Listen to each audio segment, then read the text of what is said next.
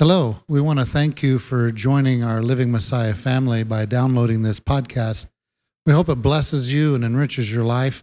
We also want to encourage you, uh, if you can and if your heart is so moved, to support this ministry by going on our website, livingmessiah.com, and donating to help us to put these podcasts in every nation, every place, so we can bring these messages to change lives, to help people grow in the Word of God. Once again, thank you so much for being part of our family. Shalom. Welcome, everybody, to our Tuesday night Torah class. Thank you all for coming. Um, sometimes it's kind of useful for me to review every now and then what we're doing here. We're just going through the Torah, and uh, although they have weekly assignments, the Torah has been divided into 54 portions, and if you do a portion a week, more or less, you can get through the whole Torah in one year. And that's been done that way since Yeshua's time. Um, and I've done it that way for many years. We, as a Democratic group, decided that uh, we would do it a little bit differently because when you do the standard portions every week, it goes pretty fast. And a lot of times you don't get the time you'd like to spend um, on specific individual chapters. And so we've just been going through the Torah and we keep track of where we are. And next week we just pick up where we left off. So we started, oh, we're, we're just a little bit slower. I think we're probably a couple of months late. Um, and we're now in Leviticus. And we've been in Leviticus for three or four, well, probably five or six weeks, actually. And we talked about Leviticus. Let's see, the way we work is we just read the Torah or the passages and we ask questions. We've got books that go with them if you want the books, but uh, we ask questions and then talk about what the answers are or what we think the answers are um, we discussed Leviticus is an interesting book because it's, um, uh, it's right in the middle of the Torah. You've got Genesis, Exodus, Leviticus, and Numbers and Deuteronomy. So it's right in the middle. And we discussed this uh, formation that um, is observed in a lot of uh, biblical scripture called uh, chiastic form. A chiastic form is named after the Greek letter chi, which for us is essentially just an X. And you find chiastic forms all through the Bible. Uh, the first book of first chapter of Genesis is done in a chiastic form, and the purpose, or at least the the result of, uh, of observing it and noticing it, is there's seems to be a central point. And one of the things that we discovered about the book of Leviticus was that the whole entire book of Leviticus is in a chiastic form. It starts at the top and then comes down to a single point and then it, uh, it, it, broadens out at the, at the end. And uh, wasn't us that discovered this. Actually, I've got this chart from the people at the Bible Project at BibleProject.com. They've got some really great stuff to go look at there. but anyway, um, this, this is their, their outline of the book of Leviticus. And so they start at the top, and um, if you read the very first chapter of Leviticus, it talks about uh, Moses couldn't go into the tent of meeting. So Leviticus starts all uh, starts out about uh, defining the different kinds of uh, offerings that are made. The Hebrew word for offering is uh, just went away there for a second. Korban, and korban is a Hebrew word that means to draw near. And so these offerings are ways of drawing near. Can anybody tell me what the five offerings are. John can. Yay, John. Wait, wait. We got to get you the microphone. Oh, thank you. I always, that's, that's a much better. I, he said, Can we pray? So let me open in prayer. Actually, let me go back to the beginning, and I promise not to repeat what I've said, but let me pray. Father God, thank you for the day. Thank you for the evening. Thank you for this fine group of people that came out to look at your Torah. And I'd ask that you would just uh, be with us tonight as we study your Torah. Help us to, uh, to see what you have for us. I know you have something for each of us. Just help us to learn from each other and to learn from what, uh, what's written, that we might uh, learn to be a little more obedient, learn kind of how it is you'd expect us to behave, learn how important it is, and just uh, learn how much you love us. In Yahushua's name, amen. Thank you, John. Excuse me I ought to do something so I remember that more often. But anyway. So someone was going to name the five offerings, and I thought it was John, but he pulled a. I'll name them. Okay, good. It's the uh, sin Mm-hmm. offering and the guilt offering, burnt offering, grain offering, and the fellowship offering. Yeah, boy, you got them. That's right. That's right. The, the sin offering is the one you have to do first um, to take care of your sin. Um, yes, The a sin offering and the gr- the guilt offering kind of go hand in hand, right? yes, they do. Yes, they do. Um, the difference between the guilt offering and the sin offering is that the sin offering essentially takes care of the offense against God. And so sometimes there are sin offerings and there are no guilt offerings because the, the sin that you're um, trying to atone for is only a sin against God. The guilt offering is whenever you've sinned against God and others, if you will, and there's restitution involved. The guilt offering has restitution involved. Then the burnt offering is where the uh, entire animal that's sacrificed is burnt, and it's symbolic of your total commitment or recommitment to God. Uh, the uh, bread offering, if you grain offering, is um, the only one that's not an animal-based thing, and it's it's a Thanksgiving kind of an offering. it's most it's most people think it's just thanking God for taking care of your sustenance, your bodily needs. And then the, the last one that we've talked about is the fellowship offering. Fellowship offering is uh, essentially, I call it a big party. It's you've taken care of your, uh, of your sin and you've recommitted yourself to God, and the, um, you can now communicate with Him. You now have a dinner, you have a, a fellowship with Him. that's what that is. So that's good. Thank you. Anyway, so the first part of, of Leviticus talks about the offerings. Then we uh, they ordained the priests, and we talked about how the priests were ordained and the process that went through there, and all the different offerings. And I pointed out where just a couple weeks ago we were talking about the it's the only place where in the book of Leviticus there's much action. Um, the priest, of course, is Moses' brother Aaron, and he had four sons until um, Leviticus chapter 8, I guess it is, or 10. And And excuse me, two of his sons died. Can anybody want to, anybody care to kind of paraphrase in just a couple of sentences what happened to his two sons? Okay, then I'll do it. You guys are not a very forthcoming. We'll work on this. We'll work on it.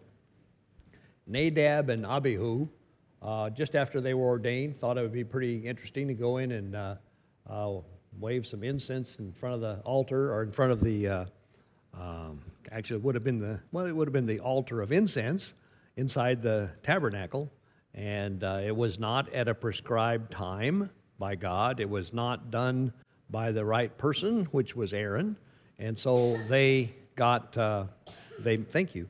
They they met an untimely death, and they died um, in, in front of the in front of the altar there, and that's. Um, like I say, it was pretty pretty big deal, pretty shocking. We had some fun discussions about that, but it was basically a, a valuable learning lesson for all of the nation of Israel that God has to be treated uh, with holiness. He has to be treated. You you can't come before Him unless you come before Him in a prescribed way. Anyway, then last week we started talking about um, what this. You have to be pure ritual purity, ceremonially clean before you can come before God. And we're going to spend some more time on that tonight. One of the things we talked about being ritually clean was the uh, eating proper foods. And so that's where we left off last time was in eating eating proper foods. And the, the Genesis, I'm sorry, let me go on. I was talking about the outline. Um, so we're going to work on that tonight. But then that's the first half of the X, the you know the the broadening or narrowing down till we get to the the center of the book of Leviticus. The center of the book of Leviticus is chapter 16 and 17, and it's uh, discussing the Day of Atonement. Um, so the Day of Atonement could be argued. It could be argued that the Day of Atonement is the most important part of the book of Leviticus. And after we get through with the Day of Atonement, then the, the subjects kind of broaden back out. and they kind of mirror each other. So uh, after we talk about the Day of Atonement, then we're going to talk about moral purity. Over here, we've been talking about ritual purity. We're going to talk about moral purity and then qualifications for the priests. Over here, we ordain the priests and let them start their work. Uh, when we end, we'll be talking about the qualifications for the priests. And finally, um, uh, we'll talk about the feasts that were held and the fact that Moses can now go into the tent. Actually, Aaron goes into the tent, but anyway, we'll get there. So I realize that was a long kind of a digression, but I wanted to do it anyway. So we're in um, Leviticus chapter 11. And we did about half of Leviticus chapter 11. If you go there, the first, um, well, I was going to say, first one, two, and three basically say, well, actually, what did you say, John? We did the birds, we didn't do the critters. Yeah, well, we, we did, no, we did the, uh, we did, the first thing we did was the land animals. What are the rules for clean land animals? You have to have a cloven hoof, and they have to chew the cud. That's ruminate. A ruminant is an animal that chews the cud. And we talked about that. They, they have more than one stomach, and they're usually, uh, those, they, they live on a completely vegetarian kind of diet. And so they, they chew grass. In the case of cows, for example, or sheep, they chew grass, goes into one stomach and sits there and kind of gets pre processed. And then they kind of upchuck a little bit into their mouth, and that's the cud. They chew that and they swallow it, and it goes into a different stomach. And that's the stomach that does more of the processing. So that's what a ruminant does. Um, so the two things it has to be to be a clean animal, it has to chew the cud and have a split hoof. Okay? And then it went through and talked about so what animals are, I mean, if we were really agrarian, we'd know this, but I didn't know this. I didn't know that, for example, um, I guess it's a pig a pig has a split hoof, but it doesn't ruminate, I think. And a camel, for example, ruminates, but it doesn't have a split hoof. So the, the ones that really qualify, of course, the main ones are bovines, cows, oxen, and then sheep and goats. But someone pointed out that deer and antelope and elk and those kind of animals have split hooves and also ruminate. So there are more than one kind of clean land animal, but a lot of them don't. The main one being the pig. So then we went into fish. What's the rules about fish? Have to have scales, they have to have fins. If a, if a water dwelling animal has scales and fins, it's clean. And then we talked about all the ones that aren't clean, like someone was bemoaning the fact that catfish aren't clean. The reason catfish aren't clean is because they don't have scales. Um, and none of the good stuff like lobster and shrimp and all that, they're not even fish, really. They're, they're actually the vacuum cleaners of the sea, you know? Uh, so they're not, technically, they're not food either. And then we got into the birds of the air, the, the animals of the air, whatever, and that puts us over in like verse um, 13. This is, we kind of quit there. We read about, uh, I'll read this and then we'll go on, because I know we talked about this, but let's see if we can remember what we said uh, starting in verse 13, says, These are the birds you are to detest and not eat because they are detestable the eagle, the vulture, the black vulture, the red kite, any kind of black kite, any kind of raven, the horned owl, the screech owl, the gull, and any kind of hawk, the little owl, the cormorant, the great owl, the white owl, the desert owl, the osprey, the stork, any kind of heron, the hoopoe, and the bat. That's my favorite one, the bat, right? bat's not even a bird, but we, that's neither here nor there. So I think we ended last week when we asked, so what do those animals all, those birds all have in common, pretty much? Well, they're scavengers or they're birds of prey. They're raptors, especially owls. You know, owls, that, that's, owls are known for that. They fly through the forest silently at night and swoop down and eat mice, for example. Uh, but the other ones too, most of the sea animal or sea birds were raptors. And, and uh, scavengers is another example. That's the vultures. All those are the. So, the opposite of that, if they're not uh, scavengers or raptors, they're probably uh, grain eaters, or vegetable eaters, right? So, what are some of the birds that are vegetable eaters? Well, ducks, chickens, turkeys, the things that you'd think of, right? Uh, dove, I think, is a example of that. Anyway, that's the kind of that rule is not stated. The rule about raptors or meat eaters, but it's kind of, I think, inferred. Don't know. Yes. How about an ostrich? This, you read that right after raven. What was the bird you read? Now, th- That's another thing. A lot of these names get translated differently. Because this one says ostrich. Mine says horned owl. Horned owl. Owl. Wow. Uh, An ostrich, I don't. An ostrich shouldn't. I, let's see. I don't know what ostrich eat. I don't know. Yeah. I mean, I'm not sure about that. They- I, I don't know about that. An ostrich is like an emu. Yes, it is. I've actually had, believe it or not, I'm pure confession here. I've had true confession. I, I've had ostrich, but that was before I started walking this way, and I never even questioned it. You know, Yeah. but uh, it's pretty good for what it's worth. We ought to find that out. I'd like to know that. So, somebody wants to Google is ostrich clean, we'll find out. Anyway, so we'll move along. I think we didn't, uh, we hadn't gotten to verse 20. So, if somebody would like to read, um, I'll make it real short. Well, heck, I'll just read it. Verse 20, I'm going to read just two or three verses here. All flying insects that walk on all fours are detestable to you. There are, however, some winged creatures that walk on all fours that you may eat. Those that have jointed legs for hopping on the ground. Of these you may eat any kind of locust, katydid, cricket, or grasshopper. But all other winged creatures that have four legs you are to detest. Okay, so one of the ones that, that people, I shouldn't say people, some people eat, ants. Are ants clean? No, ants aren't clean. Uh, yes. Ostrich unclean? Okay, she Googled it. Ostrich unclean. I, okay, fine. um, but grasshoppers and those other things. ants were unclean. I, I, it would be my estimation that ants were unclean because the rule was those that had back legs that could be used for hopping, and ants don't. What about chocolate covered ants? That may make a difference. I could be wrong about that. Yeah. So then, the, it brings some clarity. This is just about eating then, right? This isn't like emu oil or. No, no, no. Yeah, it's it's pearls. it's food. So the idea that even pearls being from the unclean, I've always wondered, but now it's like, Yeah, well, the- is it clicking that it's unless, just food, right? Unless not- you eat the pearl or something. Yeah, no, no. That's it's this is food. This is food. But we'll go on and talk about some other things about it here in a minute. Um,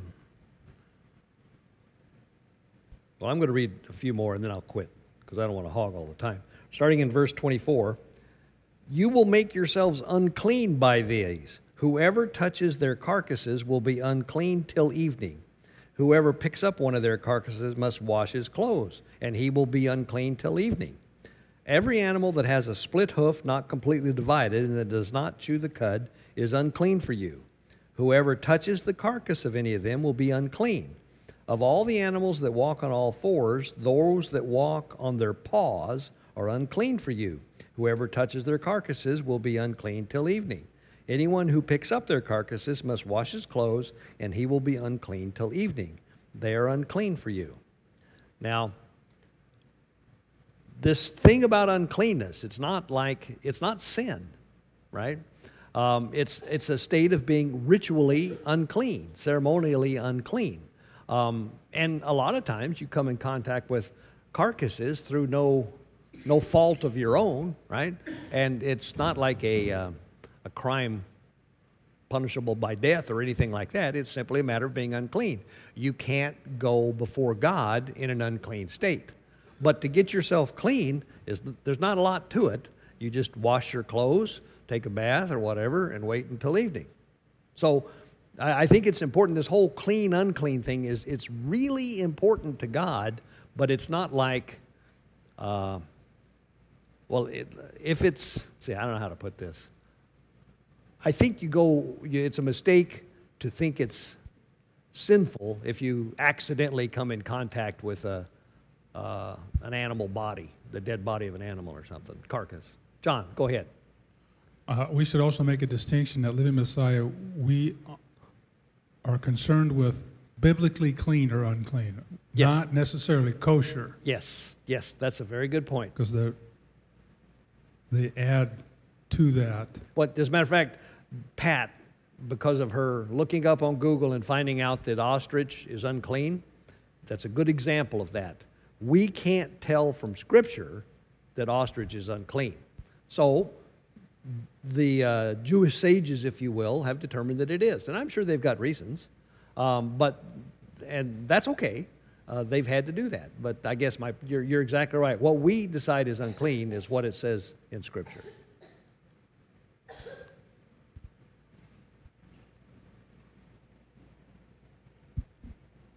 We discussed last time that pigs were not for food, but they were a created animal for a purpose. Yep. So if you were going to use it for the kind of um, growing that John is telling us so much about, pigs are very helpful. Yep. So I see in here and in other portions too that it says not to touch a dead one. It's the dead ones. So if you had a herd of, or whatever they call them, of pigs to um, eat the weeds in your field or something, and you would probably have to help nurture newborn babies Yep. and so forth, it's all right to touch them Yep. If they're alive. If they're alive, yeah. And as a matter of fact, you kind of made a, a, a little thing fall into place for me. We know, for example, that horses and donkeys are not clean for food, right? They're, they're not food. But horses and donkeys and camels are very useful animals around the farm, for example. So uh, it doesn't say you can't have one, it says you can't eat one. And if it's, uh, oh, beg your pardon? No, no, it says you can't eat one, and if it's dead, when you touch it, you know, you should, you should try not to, and if you do, you're unclean until evening. Mhm. Yes, I was wondering if you had an animal who died on your farm, uh, you- you're almost like, in order to dispose of the body, forced Yes. to touch the animal, yes. and you make yourself unclean. Yes, So that, that's my point exactly. And I guess it's not like, um, on the one hand, it's, oh, no, no, no, I don't want to be unclean. But on the other hand, it's not great. I get to go be unclean. It's the kind of a thing you should avoid it when you can. And we came into a great example of that when Nadab and Abihu got zapped in front of the altar, right? They were dead, dead bodies sitting in their clothes, if you will, laying there dead in their clothes. And who ended up carrying them out? Not Aaron or his sons, right? Not the dad or the brothers, but some third cousins down the road. Because if Aaron and his sons had done that, they would have been unclean. And they can't afford to be unclean because of their unique job and calling. But as a farmer, if you're a farmer and you happen to, like you say, your, your uh, horse dies and you have to go get rid of the thing, um, what that says is, is that if you had intended to go um, offer a sacrifice that day, you'll have to wait till the next day. That, that's my interpretation, but I think that makes sense. Does anybody else have any thoughts on that? Oh, Joe does. Okay, what about turkey? What about What- turkey? That would be the same as chicken, I would. Yep, yep, yep. Okay, now were these animals primary in the Middle East? Because you go to other countries like Australia, kangaroos, so on and so forth. I was just wondering uh, if it's uh, applies. I'm sure it applies to other countries what God wants to eat, us to eat and what Yep, He doesn't want. I, I think so. Certainly, the rules that are mentioned, the the uh, split hooves and the ruminants, those have to be those, those have to occur, uh, and the and the scales and the fins, those have to occur. Um, but as far as the other stuff, I guess you have a you have a certain degree of flexibility unless it specifically says no. Well, I had questioned a long time ago whether, as a caregiver, that I should fry bacon or make ham sandwiches for my clients. Uh huh. And I finally came to the conclusion that I can make it for them and not eat it, but I should not even touch it. It's dead. Yeah. Well, that's So true. I could put gloves on or Yeah. try to steer them to a different meal. That, that, Sometimes that works, Yeah. but not always. yeah. Like I say, we, on the one hand, obviously, we need to be very serious about God's laws and, and His rules. But it's really hard for me personally to get my mind wrapped around this concept of ritually clean or ritually, uh, ceremonially clean uh, and, and, and impure. But man, it's important because, uh, you know, one of the things I found out is if it's important, it says it many times. And all through the Bible, it says, you know, the jobs of the priests are to teach the people the difference between clean and unclean, between holy and common. Joe. I think one, uh, one reason why God gave uh, these rules and these do's and don'ts is the uh, preservation of the Jewish people. That uh, to keep the disease and all the other stuff away from them. Yep. I think at the time that they were given, obviously their uh, the the level of understanding of disease was obviously not what it is today. But we can see that there are advantages to to eating this way, without a doubt. But another reason, another good reason for this, I think, is that the uh, part of the purpose here was to set the Israelites apart, you know, to show that they're different. One of the ways they're different is because they don't eat pork. That's one of the ways they're different, you know. And so if you get someone said, you know, you, you what, do want a piece of bacon? No. Why not? Well, I don't eat bacon. Why not? Well, you know, it's against my religion or whatever. The point is, is God wants them. He wanted the Israelites to be separated. Wasn't there a, uh, in the New Testament, wasn't there a problem with the disciples eating uh, meat from uh, sacrificial animals? And, uh, but were they all clean meat or were they unclean? I, I would assume that they were clean because uh, they were uh, from uh, God set the standards for uh, certain animals that to be sacrificed. Well, um, I think what you're referring to is what the specific issue was in that case eating an animal that had been sacrificed to some other God, to an alien God. And that's, you're not supposed to do that. But I think there's a place in the New Testament where Paul says, um, you, you shouldn't, see, I'll I'll paraphrase it, and I may be wrong. You shouldn't risk offending a host by asking whether or not the animal had been sacrificed to a foreign god. Um, I, I think that's kind of what the, what the gist of that whole thing was. But it was the sacrifice to a foreign god that was most important there.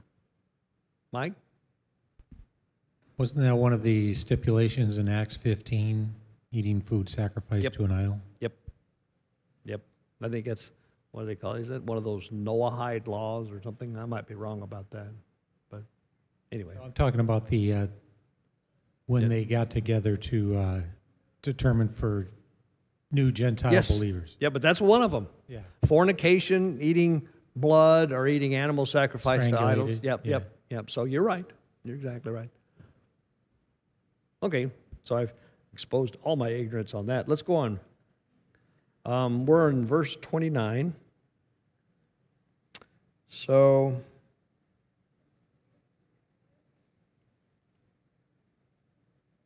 Let's read, would someone read from verse 29 to the end of chapter 11? Okay, we got someone up here at the front. Just a second, let me get you the microphone because we want everyone to hear. Thank you. Of the animals that move about on the ground, these are unclean for you the weasel, the rat, any kind of great lizard, the gecko, the monitor lizard, the wall lizard, the skink, the chameleon. Of all those that are move along the ground, these are unclean for you. Whoever touches them when they are dead will be unclean till evening. When one of them dies and falls on something, that article, whatever its use, will be unclean, whether it is made of wood, cloth, hide, or sackcloth. Put it in water, it will be unclean till evening, and then it will be clean. If one of them falls into a clay pot, everything in it will be unclean. and you must break the pot. Any food that could be eaten but has water on it from such a pot is unclean, and any liquid that could be drunk from it is unclean. Anything that one of their carcasses falls on becomes unclean.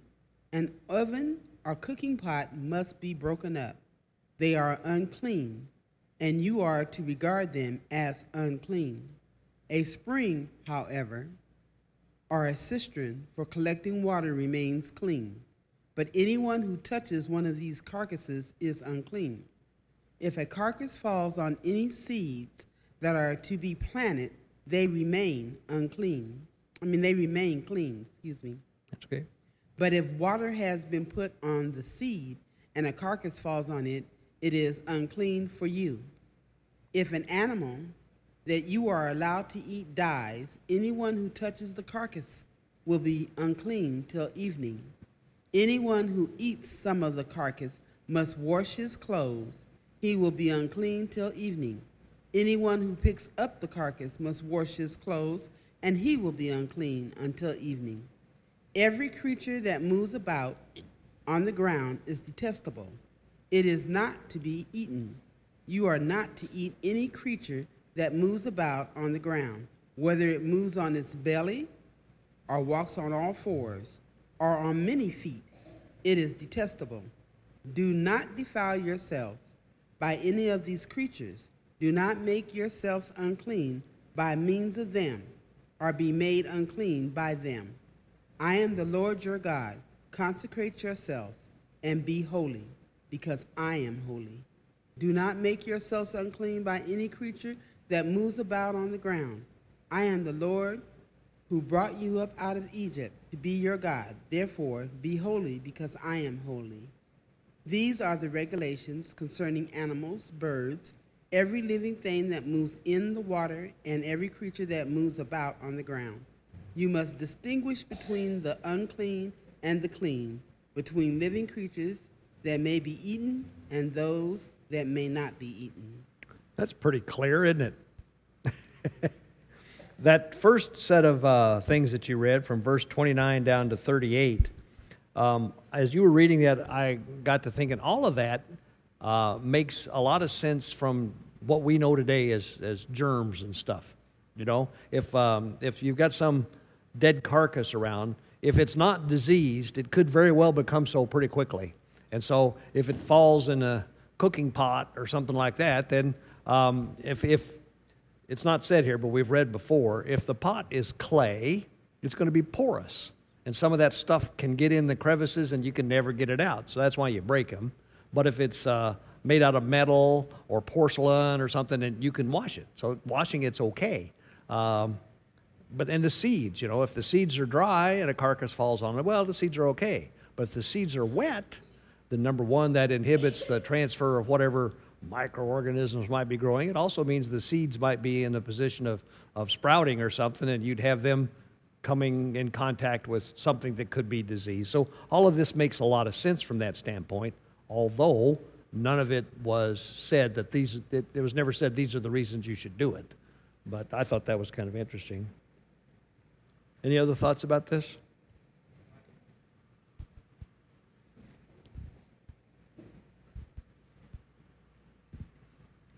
Eleven thirteen tells that the ostrich is unclean, and that's in the, de- um, the, the Strong's Okay, dictionary is Okay. proof, so it isn't just a Hebrew it is, thing. okay, I stand corrected.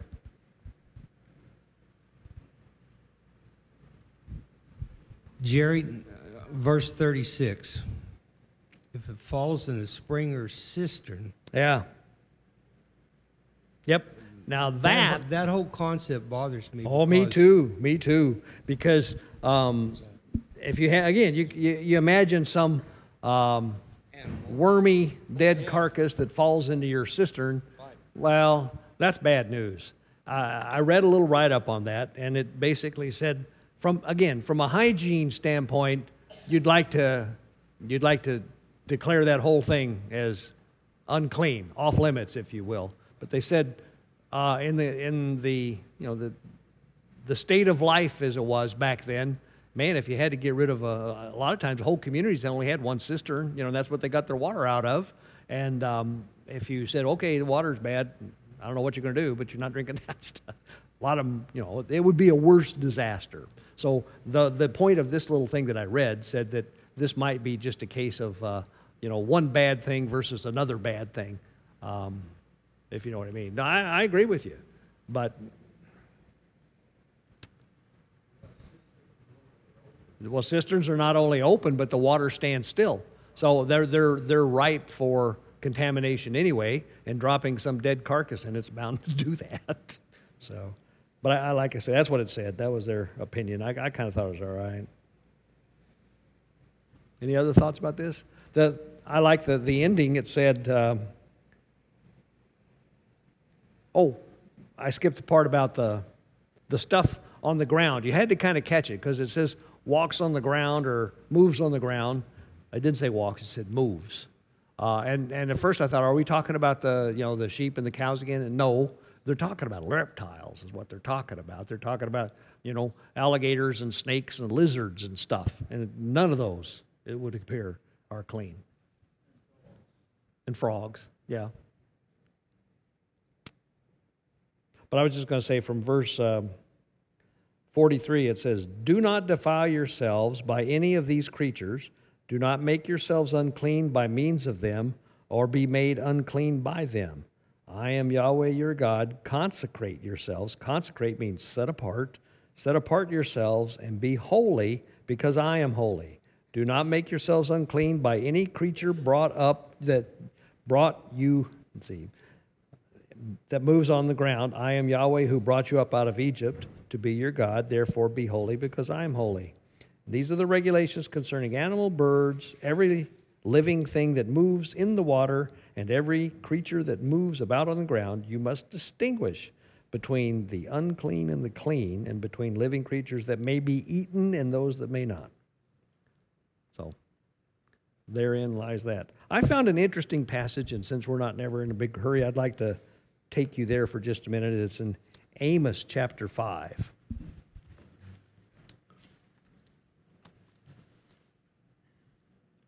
It, I don't know, it, it's kind of applicable, kind of not, but I wanted to do it anyway because I liked it.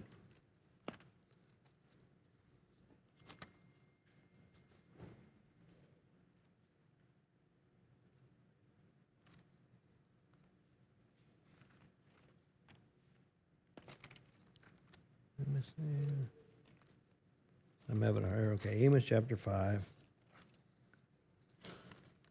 Now, Amos, in this particular section, Amos was a prophet to the northern kingdom, okay? So this is the, after uh, Solomon died and the kingdom split into two, this was what would be known as Israel. The, the southern kingdom, the southern, the tribes of Judah and Benjamin formed Judah, and this is the, what's left of them, it's this Israel. And in verse 5, um, God is basically, through Amos, giving a prophecy to these guys in the northern kingdom. And let's see, let's start in verse 21. Oh no, verse, yeah, verse 21 it says, I hate, I despise your religious feasts. I cannot stand your assemblies. Even though you bring me burnt offerings and grain offerings, I will not accept them. Though you bring choice fellowship offerings, I will have no regard for them. Away with the noise of your songs, I will not listen to the music of your harps. But let justice roll on like a river, righteousness like a never failing stream. Did you bring me sacrifices and offerings 40 years in the deserts, O house of Israel? You have lifted up the shrine of your king, the pedestal of your idols, and the star of your God, which you made for yourselves. Therefore, I will send you into exile beyond Damascus, says Yahweh, whose name is God Almighty. It's verse 26 shrine of your king, pedestal of your idols, and star of your God. All three of those refer to the worship of foreign idols, foreign gods. And so, basically, I just thought it was interesting because God's, man, he's really nailing him. He says, You can do all this stuff, you can follow every letter of Leviticus if you want. And if you do these other things, it doesn't count. I don't like them. You know, I'm, they, they mean nothing. So I just thought that was interesting. Helps put this in perspective to me. Joe. Yeah, I was just reading the scriptures uh, in uh, verse 44 For I am the Lord your God. Uh, ye shall sanctify yourself, and you shall be holy, for I am holy. Neither shall you defile yourself. So the contrast between the opposite is uh, be holy and sanctify yourself and be holy. He, he repeats that Yeah. because by eating all these things, you would be defiled. So if you're defiled, logically, you would be unclean and you would not be holy. Yep. And then uh, further down in the context, he says, For I am the Lord that bringeth you out of the land of Egypt. He's, he's talking about, uh, I don't know, he's talking about present tense or past tense. I would assume that it's past tense. It's Well- reminding, it's reminding them that he's the one that brought them out of Egypt, and therefore, again, he repeats uh, what he wants them to do be holy as I am holy. Yep. Yep. Uh, like I say, anything that's important, he says more than once. He walked right by you, John. I don't know what to think about that. Oh, okay, all right. I was just going to point out so if the Lord says that he can't even walk in the midst of your camp if you don't turn over your excrement, Yep. How much more these things that it's not so much that they're you know the church likes to say look he he, he despises their the offerings. The offerings are, are gone. They're not supposed to be done. But that's not the point. The point is they weren't doing it correctly. They weren't i mean because this is obviously the northern kingdom that you're talking about Yep, here. yep. they weren't even doing it at the right time of the year. Yeah. they weren't doing it at the right place. Yep. They they might have had the right animal Yep. but they weren't doing anything else correctly Well, and, and they were worshiping other gods as well. correct Yeah. So he wasn't wasn't happy with that. I was interested in the verse 25. Did you did you bring to me sacrifices and offerings those 40 years in the desert, O house of Israel? Uh huh. I would almost argue that they didn't because they didn't have the authority to because they were in jail for th- whatever most of that that time. That- that- Those forty years. yeah, I don't think they did circumcisions. I don't think they did anything. Well, you could be right. You could Yeah, but right. he asked it in into question like, Did you? I'm supposed to know. yeah. That's interesting. It is interesting. I'm not sure what to think about that. Hmm. But they sure sure had gotten off track since then. Yeah. Go ahead. So when Yeshua said, uh, it's not what goes into the mouth that defiles a man, but that which comes out, um, would that just be, it's you know, obvious that he's magnifying the law like it says he would do, you know, that it's, it's much more than just what goes in, but he's saying it's not defiling.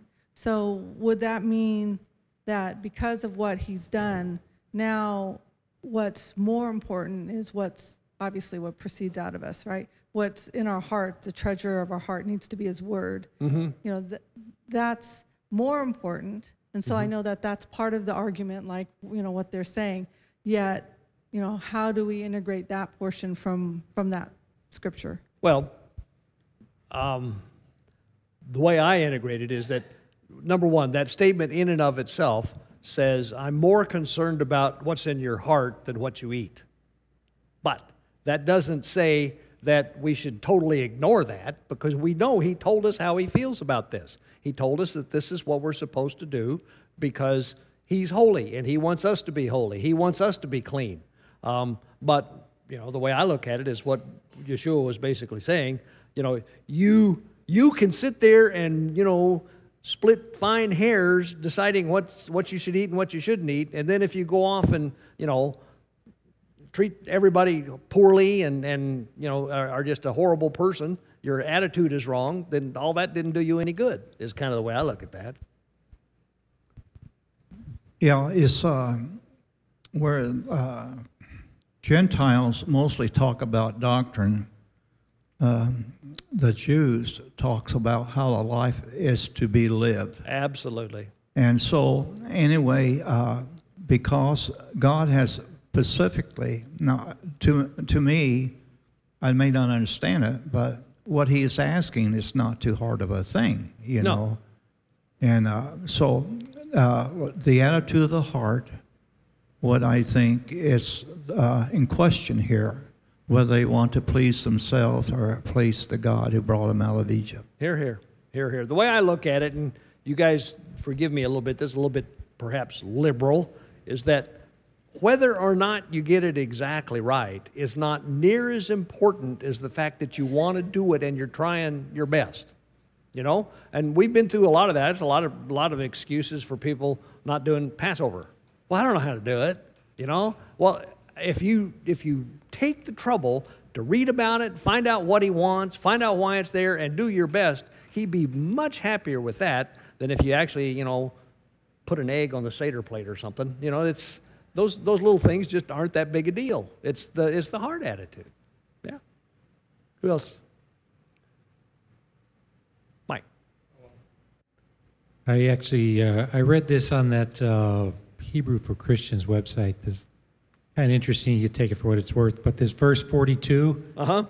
whatever crawls on its stomach and whatever goes on all fours, uh, they consider that. I assume the the sages, whoever they are, that this they call this the belly of the Torah The belly of the. because it's like the this is the very center in a physical sense Of the We're Torah? like half, so we're like halfway through Yeah. reading the Torah. It, it's funny. I'm, I'm glad you mentioned that. I actually I have that note down in chapter 13. 13? But Oh. but but it could be there. I mean, the thing I thing thought is it was 1142. No, you could be right. I don't know. I like I say I'm not going to go uh, because of the word stomach. That's Okay, That's, that, that's fine, and and also depends on whether you're counting words or how your Yeah. word count is going. But right in this place, right near here, is the But it's middle very of the close Torah. to the very yes, physical that's center. right. It's very close to the middle of the Torah. That's interesting. Okay, want to move on. That's the end of Torah of portion Parashah 26, and so now we're moving to a different one. If we were doing this, uh, you know, on the schedule, we moved to Parashah 27, which is called Tazria. Tazria is Hebrew. It means um, she conceives. So, this, by the way, just F for what it's worth, we're coming to some of the more difficult portions, if you ask me. But once we get to this Day of Atonement thing, we'll be in good shape. so, chapter 12. Chapter 12 is not very long. Would somebody like to read chapter 12? Yes, If I'll you- read it. it- okay, good. I was going to say, if there's anything that we are not talking about you want to talk about, raise your hand. It's a short one. It's a short one, yeah. And Yahweh spoke to Moshe, saying, Speak to the children of Israel, saying, When a woman has conceived and has given birth to a male child, then she shall be unclean seven days, as in the days of her monthly separation she is unclean. And on the eighth day the flesh of his foreskin is circumcised, and she remains in the blood of her cleansing thirty three days. She does not touch whatever is set apart. She does not come into the set apart place until the days of her cleansing are completed. But if she gives birth to a female child, then she shall be unclean for two weeks, as in her monthly separation, and she remains in the blood of her cleansing for sixty six days. And when the days of her cleansing are completed, for a son or for a daughter, she brings to the priest a lamb a year old as an ascending offering, and a young pigeon or a turtle dove as a sin offering to the door of the tent of appointment. And he shall bring it before Yahweh and make atonement for her, and she, sh- she shall be cleansed from the flow of her blood. This is the Torah for her who has given birth to a male or a female. And if she is not able to bring a lamb, then she shall bring two turtle doves or two young pigeons, one as a, an ascending offering, and the other as a sin offering. And the priest shall make atonement for her, and she shall be clean. Okay. So this is a this is always a difficult one.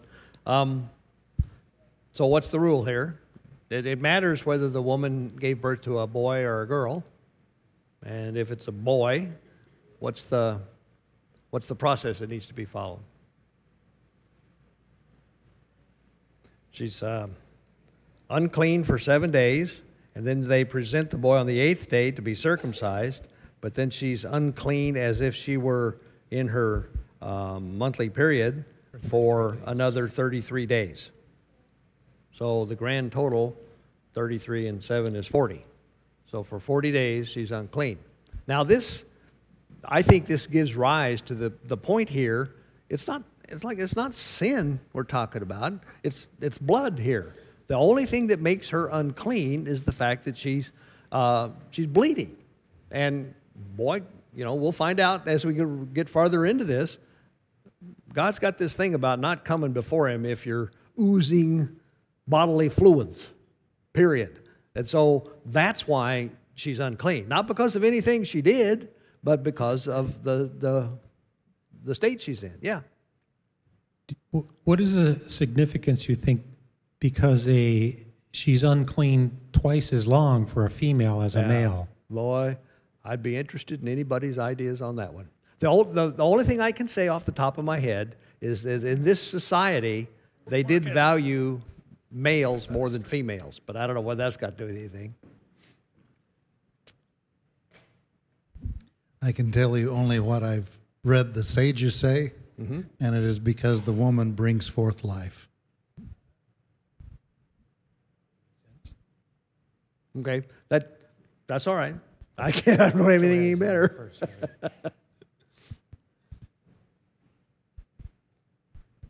In chapter 11, we're dealing with what we should eat and what we should not eat. And then in chapter 12 is another aspect of, our phys- uh, of the physical body Yep. where uh, God again is setting up uh, his health related topics.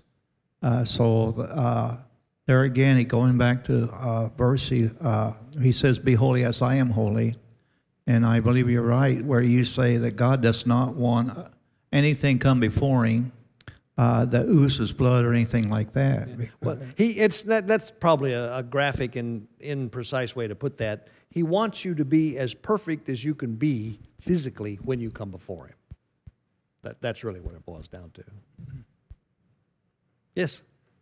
I don't know what your translation had, but the King James in the second verse, it goes out of the way to say it isn't just born a man child, it's that if a woman hath conceived seed and a man child, and born a man child. That's interesting. Is that what yours says? Does it have No, the no, word it says, uh, and, and you're talking about verse 2? Verse, yeah. Say to the Israelites, a woman who becomes pregnant and gives birth to a son. So that would be, Yeah, the word Zera is seed. And Zera in is the- seed, yep. It's in there, but yours didn't say that? no, mine says becomes pregnant. Right. But, you know, I have the nearly inspired version, so.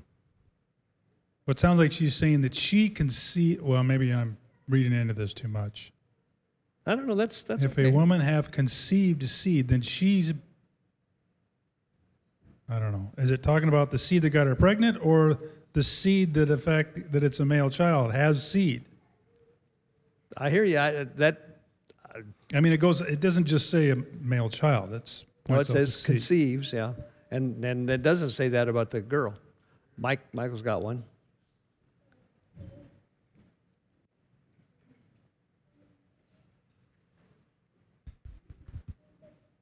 Thinking about the difference between the uh, 33 days for the male and double that for the female Yep.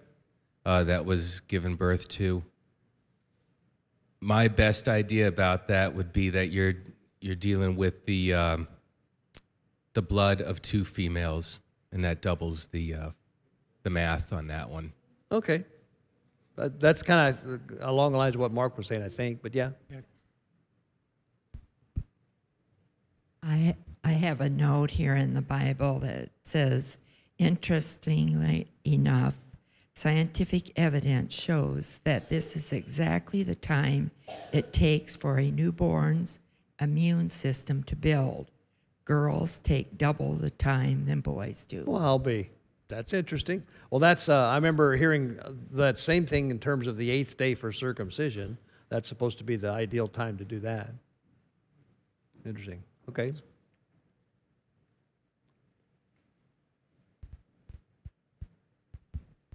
Also, it's not for the Lord only, but it's also for the woman, for her to, uh, you know, uh, get well again. Mm-hmm. So it's for her benefit, uh, not only for the Lord's benefit, but it's also for her benefit. Mm-hmm. Yeah, that's a good point. So what is what does she do after this this allotted time, whether it be a boy or a girl? Verse six. When the days of her purification for a son or a daughter are over, she is to bring to the priest at the entrance to the tent of meeting a year old lamb for a burnt offering, and a young pigeon or a dove for a sin offering. And he shall offer them before Yahweh to make atonement for her, and then she shall be ceremonially clean for the flow of blood. Now, this is uh, a bigger deal than just wash and wait till evening, right? Um, but remember what those two uh, those two offerings are for: a year-old lamb. Now that's a that's a reasonably um, I don't want to say pricey, but that's that's got a, a fair amount of value to it. Okay, so and what's the the lamb used for? A burnt offering. Burnt offering. Burnt offering, and burnt offering is the the one that um, is like recommitting yourself to God. It's the one that represents uh, your your total commitment to Him. Um, and it could be, this is just my thought, but it could be that this is uh, um, something to do with the, the fact that you've been blessed with having a child, you know, um, and you want to, it's not a thank offering because it says it's not, but maybe you just want to recommit yourself, maybe your child also. I don't know. I'm just making this up. But, and then what's the, uh, what's the other offering and what's its purpose? the pigeon or a dove. And the pigeon or the dove is the that's the the offering for the the lowest, you know, the poor people. And so it's it's not a, a pricey kind of a thing, and it's a sin offering, and it's not necessarily because the fact that she was bleeding is sinful. It's just that anytime you come to the Lord, you need to take care of whatever sin might be hanging around on you. That's my opinion. Any thoughts about that? It even goes on then in verse um, 7 to say, These are the regulations for a woman who gives birth to a boy or a girl. If she cannot afford a lamb, she's to bring two doves, and one will be used for the burnt offering and the other for the sin offering. So, in other words, there's no reason that this can't be done. Yes? Can I read in that New Testament thing? Yeah, yeah, yeah. Luke 2 21 to 24. Great. And when eight days were accomplished for the circumcision of the child, his name was called Jesus in all capital letters. That's what it says in the King James. Yeah, yeah, uh huh. Which was so named of the angel before he was conceived in the womb. So there's a good argument for pro life, I guess, when, Yeah. that, when that happens. Yes.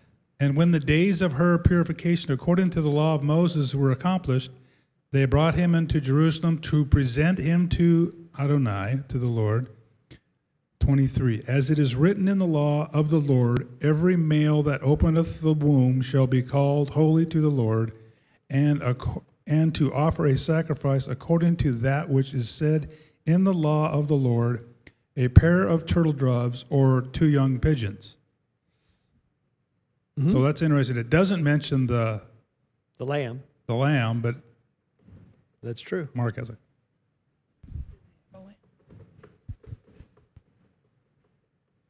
It's interesting. So I have a uh, a uh, Hebrew commentary, and so it says that uh, uh, the prolong the prolongation of the period in connection with the birth of a girl was also founded upon the notion, which was very common in antiquity, that the bleeding and watery discharge continued longer after the birth of a girl than that after the boy. Ah, So if that's the case, it would make sense why God's giving a little bit longer time to Yeah. make sure that um, that period is take that period of time is taken care of yeah. for the for the girl A- and, then the boy. The way that was stated, it wasn't that that's fact. It's that they believed that that was a fact, right? Okay, that that makes sense, really. There's a lot of things they believed. Yeah, yeah. Go ahead, John. So I, I, I noticed it didn't say the lamb, but she's bringing Messiah. Messiah is the Lamb of God. Well, that's a good point. Now that one certainly fits. The other thing I was thinking about is there's a uh, there's a thing called pid. Let's see, what is it? Pid, pidion or something. It's got to do with there's a special offering for the firstborn male, and we'll talk about it because it's coming up here, not tonight, but we'll talk about that. And maybe maybe that's got something to do with it. But we'll find out. So I'm glad you read that, Mike. Uh, I would think uh, most of us here would agree that life starts at conception. Yes. But when I uh, was working with uh, Korean people, and I found out in, uh, I assume most Asian cultures, and maybe Joni knows about this too, that they actually consider when a person is born, they're one year old at their birth. So because they have this idea that life starts at conception, so you spend roughly a little bit less, but you know. Yeah, yeah. That's that's that's interesting. I like that. Yeah, that's interesting also that that's coming back in the forefront, isn't it? Maybe it's just a Korean thing, I don't know. Yeah, I don't have any idea, but um, I was just curious since life um, is in the blood, and blood is at like, I think, somewhere around day 23 or something. Um, does anyone have any input on that? Well, I didn't know that thing about day 23, but I sort of could believe it. She said, um, uh, the life is in the blood, and the, the baby doesn't have blood until like 23 days after conception, somewhere around that. Yeah. No, I, I don't have, I, I think, I think life begins at conception, period. That's my viewpoint on it. But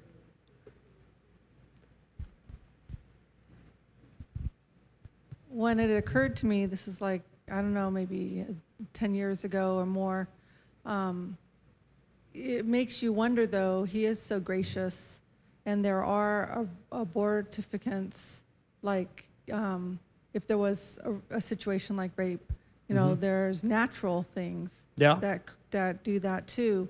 And so it seemed, you know, he is gracious and he, that would, uh, uh, for that type of situation, it would seem that that would therefore be an opportunity that wouldn't be taking a life. If indeed, which his word says, that the life is in the blood. Well, yeah, but uh, that, that's okay, other than the fact that if it were done by the, you know, uh, with the, the will, under the will of the person and not God, then you'd have to argue, well, are you trying to play God or not? On the other hand, 23 days, you probably wouldn't even know you're pregnant. So, yeah. Yeah, well, I don't know, perhaps. Okay, let's go on. We're going to have, it's my second to the least favorite chapter in Leviticus. And I'll get someone to read the big part of it so I don't have to. That's a negative thing. I shouldn't be so negative. Well, we might as well break it up into sections. First 11 verses. Would someone like to read the first 11 verses of chapter 13?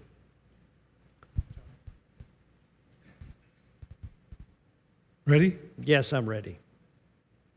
And Jehovah spoke unto Moses and Aaron, saying, When a man shall have in the skin of his flesh a rising, a scab, or a bright spot, and it be in the skin of his flesh like the plague of leprosy, then he shall be brought unto Aaron the priest, or unto one of his sons the priest. And the priest shall look at the plague in the skin of the flesh, and when the hair is the hair in the plague is turned white, and the plague in sight be deeper than the skin of his flesh, is a plague of leprosy. And the priest shall look on him and pronounce him unclean. Verse 4 If the bright spot be, a, be white in the skin of his flesh, and in sight, and in sight be not deeper than the skin, and the hair thereof be not turned white, then the priest shall shut him up that hath the plague seven days. And the priest shall look on him the seventh day, and behold, if the plague in his sight be at a stay, and the plague spread not in the skin, then the priest shall shut him up seven days more. And the priest shall look on him again the seventh day, and behold, if the plague be somewhat dark, and the plague spread not in the skin, the priest shall pronounce him clean. It is but a scab, and he shall wash his clothes and be clean. Verse 7. But if the scab spread much abroad in the skin, after that he hath been seen of the priest for his cleansing, he shall be seen of the priest again. And if the priest see that, behold, the scab spreadeth in the skin, then the priest shall pronounce him unclean. It is leprosy. Verse 9. When the plague of leprosy is in a man, then he shall be brought unto the priest, and the priest shall see him, and behold, if the rising be white in the skin, and it have turned the hair white, and there be quick raw flesh in the rising, it is an old leprosy in the skin of the flesh, and the priest shall pronounce him unclean, and shall not shut him up, for he is unclean. Okay, that's, that's enough for a while. We ought to deal with this just a little bit right now. Um, first of all, there's this issue with the word leprosy, right? Um, back in these times, any skin disease was called leprosy because they really didn't know the difference between different skin diseases. And probably, I don't know this, but probably a lot of them were leprosy. Um, but in modern times, leprosy has become, it's known as a disease called Hansen's disease. And you probably, you can look it up, you've seen pictures. It's, uh, it's, uh, it, it causes your extremities to get numb and to kind of be disfigured and disintegrate. It's pretty, pretty gross kind of a thing. Um, but my Bible, the nearly inspired version, calls it infectious skin diseases, which just rolls right off of your tongue, but it's probably more accurate than leprosy. Anyway, that's, that's one of the things I think we need to clear up. Um, first of all, who determined whether someone had such a disease? The priest, right? And uh, what was the process that he goes through? Checks him. Yeah, you okay, yeah. The, the, uh, you wonder whether or not somebody turned him in or whether he says, oh, I've got this, this boo boo here. Uh, I wonder what it is. So he goes to the priest, and the priest looks at it. What's he look for? Beg your pardon? Whiteness. He says, is it white? The big one, the, the, it, it needs to be more than skin deep, and any hair that's in it needs to have turned white. Okay? If that's the case, what's he do? He, well, he sticks him in isolation for seven days, right?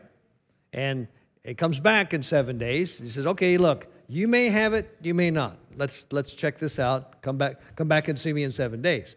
Actually, it's not to come back and see me. The priest has to go see him. But anyway, he goes back and sees him again. And if it uh, hasn't changed or it's gotten worse, well, let's let's say it hasn't changed. What's he do? So let's let's let's give it another seven days. Maybe this will clear up. So he comes back at the end of the second seven days, and uh, if it's worse, I mean, you you figure you got 14 days into this, it's either going to go away or it's going to get much worse. And if it gets much worse, then he pronounces it leprosy. If it doesn't, he says, "Well, I guess I guess you got away with that one." does that does that pretty much determine what happens? Did you could you read anything different in there, John? Well, I was just asking about how did you ask the question, how did someone find out about this? Yeah. I would think it would be very easy to tattletale on someone like that because I'm assuming this is highly contagious. Yeah. And if you don't quarantine them, everybody's going to get it quickly. Yeah. Yeah. As a matter of fact, that's certainly from the uh, you know from our modern uh, health point of view. That's what happens. Another thing that I need to bring up now, and we're going to get there as we go through Leviticus, is that leprosy was often um, seen as God's judgment for um, Lashon Hara, which is evil tongue. It was, it was often, and we can, we'll, we'll find many places as we go through the rest of the Torah where somebody gets, uh, uh, is struck with leprosy, and it's invariably it's because they were uh, speaking ill of other people or spreading gossip. And so that's another reason why the things are going to be couched the way they are. Pat? Well, my definition in the Strong says that it's malignant skin thing. So it wouldn't be just all skin. No, What was your word? infectious. Infection. Well, I guess that's malignant. Well, yeah, uh, any skin disease is somewhat malignant if you ask me. But I mean, if it's a disease, if it's something that it wasn't there before and now it is, that's, you know, you just assume it wasn't there. John? Uh, I, I like your connection with uh, Lashon Hara in the sense that, let's say you, you, you're not sure. I mean, that's what this process is. After the first week, if it's still there, you're not sure. Well, if you have any smarts about you, you think, have I done something wrong to put myself in this position? And can I do something about it Yeah, before the next seven weeks is coming up? yeah. To, so if that's the symptom, then I need to figure out what the, what the cause is. And if you think that might be the symptom Right. or the, the, the cause, cause, yeah, the, the, the lashon or the Yeah, evil then tongue, can- then I need to go rectify that. yeah, I need to straighten that up. Yep, that's a very good point. Now, like I say, at this point in our reading, we don't have any real support for the fact that that's tied to leprosy and Lashon Hara are tied together, but we will. You know, we'll, we'll know about it as we move farther along. Beg your pardon? Miriam's a very good example. Um, where have we run into leprosy once before, though? Moses. Moses, yeah. When Moses was at the burning bush, you remember? And, and I love that story with Moses at the burning bush because, you know, God, he, God tells him, okay, I want you to go back to Egypt. The Pharaoh that, that was alive when you were, when you killed that guy is gone. So when you go back to Egypt, uh, you're going to lead my people out of there. And so Moses comes up and he says, what? he comes up with six reasons why you know he's not the right guy for this job. But anyway, at some point, one of the things he says, "What if you know? What if they don't believe me?" And he says, "Well, okay, you know, throw down your staff." You know, and his staff turned into a snake, and that was a pretty good, pretty good, you know, indication. And he says, "Okay, now stick your arm, your hand in your cloak, and then take it out." And it was, he says, leprous, white as snow was the term, right? And then he said, stick it back in there. So he stuck it back in there, and it came out, and it was all nice and clean and, and nice looking. So that's the first place that we've run into leprosy. John? Well, I mentioned uh, Miriam, and she was afflicted for seven days. Yep. So maybe in that seven days, she figured out what the problem was. yeah, I think I think But she also in, in the New. Testament, Yeah. Matthew 8, 2 through 4. Okay. Can I read that? Yeah. Why don't you? I'll appreciate that. And behold, there came a leper and worshipped him, saying, Lord, if thou wilt, thou canst make me clean. And Yeshua put forth his hand and touched him, saying, I will, I will, be thou clean. And immediately his leprosy was cleansed. And Yeshua sa- saith unto him, See thou tell no man, but go thy way, show thyself to the priest, and, and offer the gift that Moses commanded for a testimony unto them. That's that's exactly what we're going to talk about in the next chapter. Is there talk about the gift? Yep. Okay, because Yep. we hadn't read that yet. No, we haven't read that yet, but that's uh, that. I love the way like you know when we read that in the New Testament and we don't have any idea what's going on here. Uh, this this gives whole new meaning to what's going on because now we can find exactly what the guy did. He went to the priest and the priest looked at him and did this and basically said, "Okay, you're cured. Now do what you need to do." And we're going to get the "do what you need to do" part here in the next chapter. It's almost like Yeshua's following this Torah thing. Oh, almost, yeah. okay, so let's see what else we need to say about any of that. So the priest had the responsibility for determining whether he had it. He didn't, uh, you know, he didn't have anything to do with how he got it or how he's going to get over it or anything like that. It's just, I, I, I hereby pronounce you leprous. Yeah. I was just thinking, uh, we read things like this in the Old Testament, and then we go into the New Testament, and it's a uh, follow through. It's uh, uh, Christ said, or Yeshua said that if uh, a man do not murder, but if a man looks at another man, hate in his heart, he's already committed adultery. So uh, Yeshua is adding on what was taught back in the Old Testament. Absolutely. Absolutely. Yep. All right, let's see. Um, so anyway, one of two things is going to happen. When the priest goes and let's let's assume this was a um, the the long drawn out mode. So he comes back after the second seven day stint, and he looks at him. and he says, "Well, heck, it's almost gone." Then he's pronounced clean. Okay. Uh, if he's not, if it, if it looks like it's gotten worse, um, he says, "Well, well, I'm sorry, dude, you got it." So he pronounces him either cured, either clean or unclean, based on whether or not he's got leprosy. Yeah, John. Maybe I'm being weird, but it's almost like you have good credit or you have bad credit. I don't know if that's a good analogy or Yeah, not. I, I'm not gonna. I don't want to follow it too far, but let's go on here and read a little bit more. From verse 12, um, through verse 28. 12 through 28. Somebody want to read that?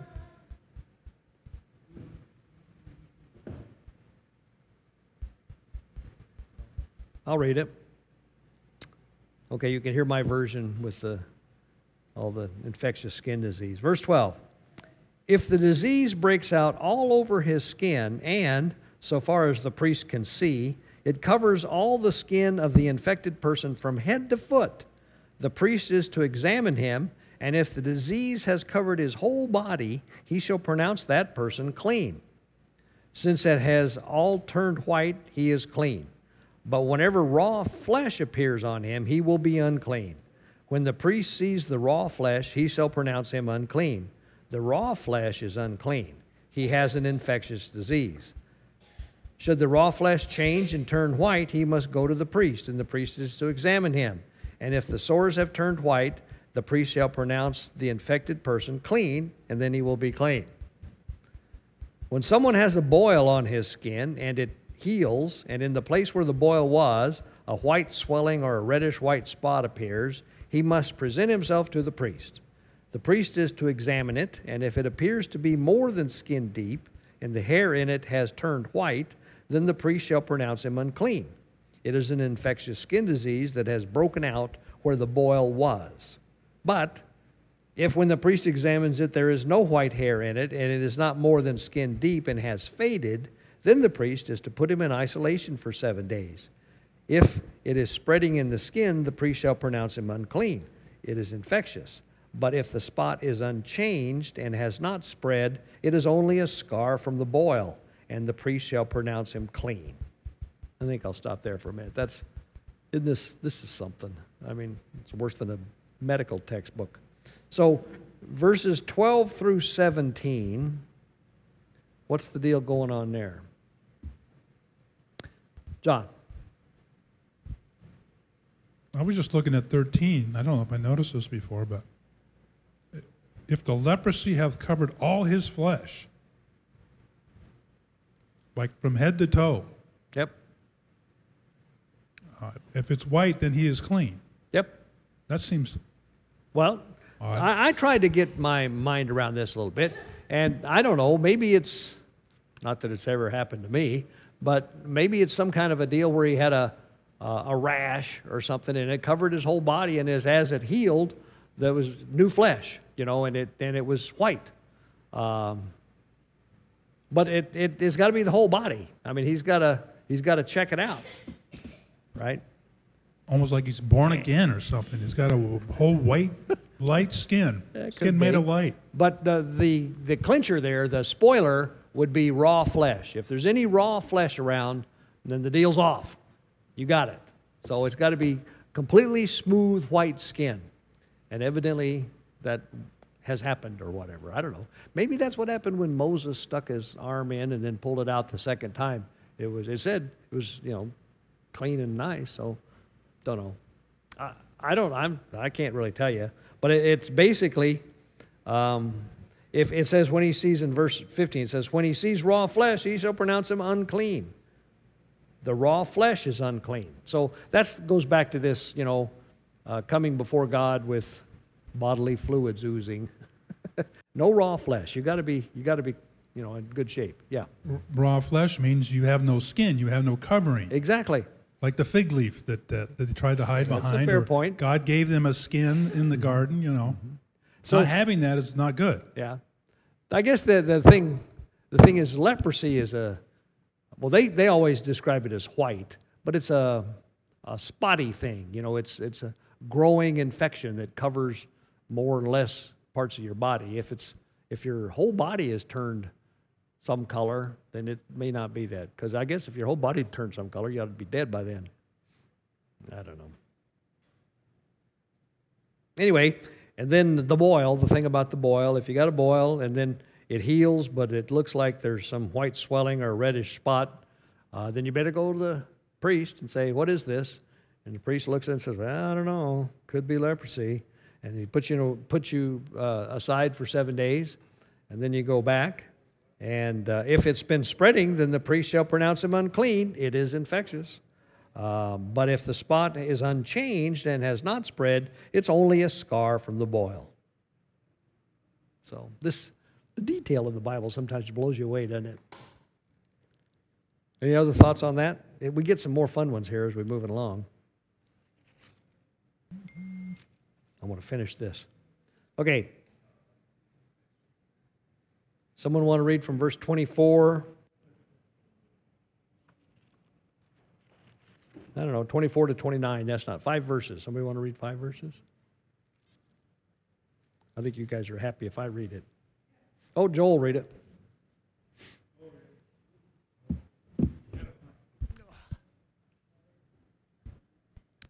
Say 24, 29, 24 to 28, 28. through 28. Or if there any flesh in the skin thereof, there is a hot burning. And the quick place that burneth has a white bright spot, somewhat reddish or white. Then the priest shall look upon it, and behold, if the hair in the bright spot be turned white, and it be in slight deeper than the skin, it is leprosy broken out of the burning. Therefore, the priest shall pronounce him unclean. It is the plague of leprosy. But if the priest looks on it, and behold, there is no white hair, the bright spot, and it be no lower than the other skin, but be somewhat dark, then the priest shall shut him up for seven days. And the priest will look upon him the seventh day, and if it is spread, and if it is be spread much abroad in the skin, then the priest shall pronounce him unclean. It is the plague of leprosy. And if the bright spot stays in its place and spreads not in the skin, but it is somewhat dark, it is a rising of the burning, and the priest shall pronounce him clean, for it for it is an inflammation of the burning. Okay. Okay. That whole thing you just read was about if you get a burn. Now, if you get a burn, according to this, you could catch leprosy. I mean, and given that we're not, it's not really leprosy, given it's some kind of infectious skin disease. The point is, is if you have a burn, you could get a skin infection, and that's what this is for. It says uh, when someone has a burn on their skin and a reddish, white or white spot appears in the raw flesh of the burn, the priest is to examine it. So it's the same kind of thing. And uh, basically, he, uh, if, um, if af- after seven days it looks like it's healing and it's not spreading, then he says, okay, you're clean. But if it looks like it's some infection has gotten in there and it's spreading, he says, oh, you got it. So now we got burns. Um, I'll read some more here because I, I kind of want to get through this. Starting in verse 29. If a man or a woman has a sore on the head or on the chin, the priest is to examine the sore. And if it appears to be more than skin deep, and the hair in it is yellow and thin, the priest shall pronounce that person unclean. It is an itch an infectious disease of the head or the chin. But if, when the priest examines this kind of sore, it does not seem, um, but if, when the priest examines this kind of sore, it does not seem to be more than skin deep, and there is no black hair in it, then the priest is to put the infected person in isolation for seven days. On the seventh day, the priest is to examine the sore, and if the itch has not spread, and there is no yellow hair in it, and it does not appear to be more than skin deep, then he must be shaved except for the diseased area, and the priest is to keep him in isolation another seven days. On the seventh day, the priest is to examine the itch, and if it has not spread in the skin and appears to be no more than skin deep, the priest shall pronounce him clean. He must wash his clothes, and he will be clean. But if the itch does spread in the skin after he has been pronounced, let me read that. I didn't read that right. But if the itch does spread in the skin after he is pronounced clean, the priest is to examine him, and the itch has spread in the skin. the priest does not need to look for yellow hair. The person is unclean. If, however, in his judgment it is unchanged and black hair has grown in it, the itch is healed and he is clean, and the priest shall pronounce him clean. That at about this point in this chapter, I've you know kind of up to here with the whole thing, but as near as I can tell, that's uh, uh, another subset of some kind of a skin disease, and the priest gets to declare him clean or unclean. Let me go a little bit more. I want to get to verse I'm going to read through till verse 46. When a man or woman has white spots on the skin, the priest is to examine them, and if the spots are dull white, it is a harmless rash that has broken out on the skin. That person is clean. When a man has lost his hair and is bald, he is clean. Dave appreciates that. If he has lost his hair from the front of his scalp and has a bald forehead, he is clean. But if he has a reddish white sore on his bald head or forehead, it is an infectious disease breaking out on his head or forehead. The priest is to examine him, and if the swollen sore on his head or forehead is reddish white, like an infectious skin disease, the man is diseased and is unclean. The priest shall pronounce him unclean because of the sore on his head. So, this whole big, huge chapter has been about various different kinds of skin diseases and it culminates in this chapter 40 or verse 45 when the person with such an infectious disease i'm sorry the person with such an infectious disease must wear torn clothes and let his hair be unkempt cover the lower part of his face and cry out unclean unclean. And as long as he has the infection he remains unclean and he must live alone and he must live outside the camp. So it was not a very pleasant thing to have the priest declare you unclean due to infectious skin disease. John. So, well, let me. Let, I was looking at a hafta on my notes here. Um, so this word that we're using for leprosy in Hebrew is tsara, tsa, za'arat. Za'arat. Za'arat. There's a there's a The tzadik, resh, right. Za'arat. Mm-hmm. Um, the word Torah, Torah, singular form of Za'arat, is the contraction of toz, uh, Tozirah, one who spreads slander. This is Ah, according to Arakhin 15b. that must be okay. Good. Uh, Tzarat was, Tzarat was a physical manifestation of a spiritual problem, a disciplinary punishment, a disciplinary punishment. Until the slanderer leaned, learned to overcome slandering, he is acquainted, he is quarantined from a society, from society, having to shout out unclean. Yeah. So that's kind of Mhm. that's I an interesting connection, I remember there's a what? right? What? Well, there was this vivid scene, and and I think it was Ben Hur or something, where they, you know, that's where you get these leper colonies. A lot of times, if someone has has been pronounced leprous, they live together in some so outside the camp. They got to live outside the camp. They can't work for a living, and they live off of what other people give them. You know, and they run around looking disheveled and you know covering their lower part of their face and say unclean, unclean. And now this is, let's see, this is what you would want to have happen to some you know to someone that has an infectious skin disease because you don't want it, you know. But man, it's a real hardship, you know. Um, notice, however, that there's nothing in here that says, uh, well, we'll get to this. They can come back. If they get cured, they can come back. But while they're in this state, while the priest has declared them unclean, they have to live outside the camp in the state that it talks about. Joe. Was uh, leprosy a primary uh, Middle Eastern disease, or do uh, Nope.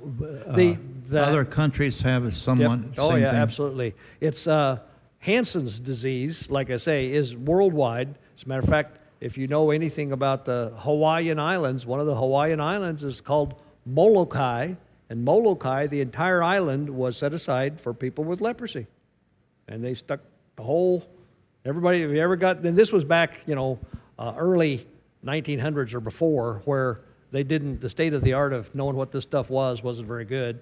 So if they had a skin disease that was chronic, wouldn't go away, and was, you know, basically uh, just eating them up, stick them in Molokai. And there's been leper colonies all over the, all over the world, all over the world. Any other thoughts? This, you guys are great for putting up with this. I, this is hard. Leviticus is a hard book. Uh, I think there's things to learn from it, but it's every time it's, it's challenging for me because um, the, the thing that makes this all kind of hold together, though, is this tie with Lashon Hara, you know, the, the, the tie with speaking evil of one another, slander. Any final thoughts? I feel like I've, I've dominated the conversation too much tonight, but next week I'll do better. I'll pray. Father God, thank you very much for the evening. Thank you for the challenges of your word. Uh, just help us to think on these things during the week and get some insight. I know that all of these things tie together and they all serve to give us a better picture of who you are, a better picture of how you'd like us to behave. And I just think that you take, take so much care and trouble with us, and you're so patient, Father God. Just watch over each of us as we go through the week until we meet together again. In Yahushua's name, amen. Thanks again, and we'll see you next week.